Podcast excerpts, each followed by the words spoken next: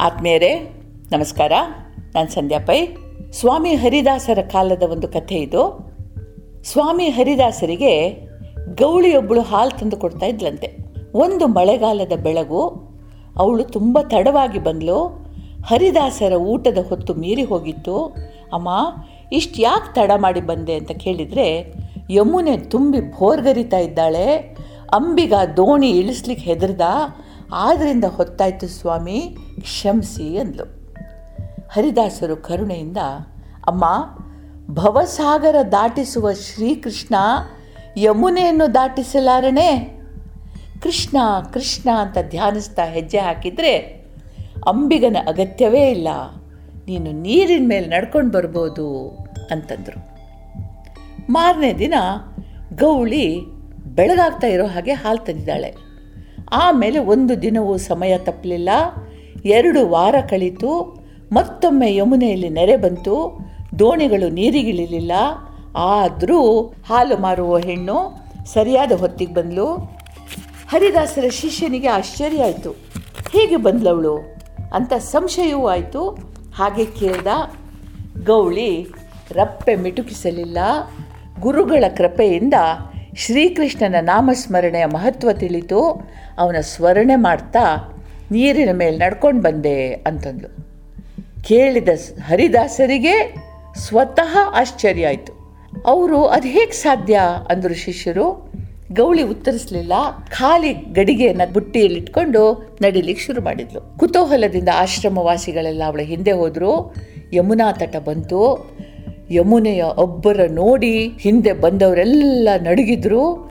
ಗೌಳಿ ಮಾತ್ರ ಕೃಷ್ಣ ಕೃಷ್ಣ ಕೃಷ್ಣ ಕೃಷ್ಣ ಅಂತ ಹೇಳ್ತಾ, ನೆಲದ ಮೇಲೆ ನಡೆಯೋ ಹಾಗೆ ಸರ ಸರ ಸರ ಅಂತ ನೀರಿನ ಮೇಲೆ ನಡೀತಾ ಆಚೆ ಬದಿಗೆ ಹೋದ್ಲು.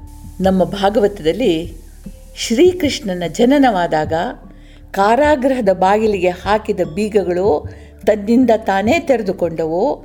ಅವನನ್ನು ಬುಟ್ಟಿಯಲ್ಲಿಟ್ಕೊಂಡು ತಂದೆ ಹೊರಗೆ ಹೋದ.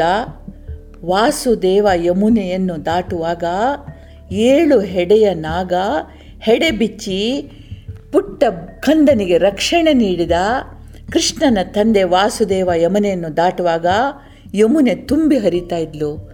ವಾಸುದೇವನ ಕಾಲು ಸೋಕ್ತಾ ಇದ್ದ ಹಾಗೆ ಯಮುನೆ ಎರಡು ಭಾಗವಾದ್ಲು. ವಾಸುದೇವ ಸುರಕ್ಷಿತವಾಗಿ ಕೃಷ್ಣನನ್ನು ತಾಯಿ ಯಶೋದೆಯ ಮಡಲಿಗೆ ಸೇರಿಸಿದ ಎಂಬ ಕಥೆ ಬರ್ತದೆ. ಮಹಮ್ಮದ್ ಪೈಗಂಬರರು ಸಶರೀರವಾಗಿ ಸ್ವರ್ಗಾರೋಹಣ ಮಾಡಿದರು ಅಂತ ಮುಸ್ಲಿಮ್ಸ್ ನಂಬ್ತಾರೆ. ಹಾಗೆ ಯೇಸು ಕ್ರಿಸ್ತ ಕನ್ಯಾ ತಾಯಿ ಮೇರಿಗೆ ಹುಟ್ಟಿದ ದೇಹತ್ಯಾಗ ಮಾಡಿದ ಮೂರನೆಯ ದಿನ ಸಶರೀರನಾಗಿ ಮತ್ತೆ ತನ್ನ ಭಕ್ತರಿಗೆ ಕಾಣಿಸಿಕೊಂಡ ಅಂತಂತಾರೆ. ಮುಖ್ಯವಾದ ಮಾತೆಂದರೆ ವಿಶ್ವ ಚೈತನ್ಯ, ಲೋಕ ಕಲ್ಯಾಣಕ್ಕಾಗಿ ಮನುಷ್ಯ ದೇಹ ಧಾರಣೆ ಮಾಡಿ ಬರ್ತದೆ. ಹುಲು ಮನುಷ್ಯರನ್ನು ತಿದ್ದಬೇಕಾದ್ರೆ ಅವರನ್ನು ಸರಿದಾರಿಗೆ ತರಬೇಕಾದ್ರೆ ವಿಶ್ವ ಶಾಂತಿ ಸ್ಥಾಪನೆಯಾಗಬೇಕಾದ್ರೆ ಅವರು ಸಾಮಾನ್ಯರಿಂದ ಆಗದ ಯಾವುದೋ ಒಂದು ಕೆಲಸ ಮಾಡಿ ತೋರಿಸ್ಬೇಕು. ಅದನ್ನು ಸಾಮಾನ್ಯರು ಅದ್ಭುತದಂತೆ, ಪವಾಡದಂತೆ ನೋಡಿದ್ರು, ಹಾಗೆ ಕರೆದ್ರು. ಆ ವಿಶೇಷ ಜೀವಿಯನ್ನು ಪರಮಾತ್ಮ ಸ್ವರೂಪ ಅಂತ ತಿಳಿದ್ರು. ಈ ನಂಬಿಕೆಯನ್ನು ಒಪ್ಪದವರು ಅದು ಮೂಢನಂಬಿಕೆ ಎಂದರು. ಆದರೆ ನಂಬಿಕೆ ಯಾವತ್ತೂ ಮೂಢವೇ? ಯಾವತ್ತೂ ಮೂಡವೆ. ಅದಕ್ಕೊಂದು ವಿಶ್ಲೇಷಣೆ ಇಲ್ಲ. ಹಾಗಂತ ಇದರಲ್ಲಿ ಜೊಳ್ಳು ಇದೆ. ತಾಯಿಯ ಕೈ ಹಿಡಿದು ಪುಟ್ಟ ಕಂದ ಸಟ ಸಟ ಸಟ ನಡೀತಾನೆ. ತನ್ನನ್ನು ಬೀಳಲಿಕ್ಕೆ ತಾಯಿ ಬಿಡೋದಿಲ್ಲ.